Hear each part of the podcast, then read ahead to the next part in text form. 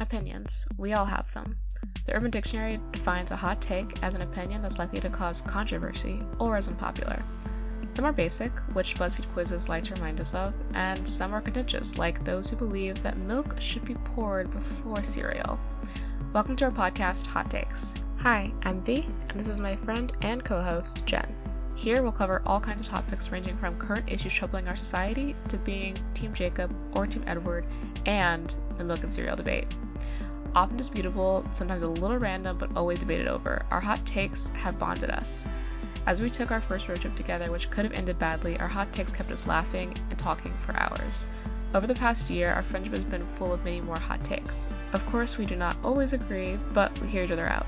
Maybe that's the glue that holds our friendship together. We enjoy listening to each other's opinions and perspectives when it comes to divergent topics, and we hope you do too. So, let's dive in.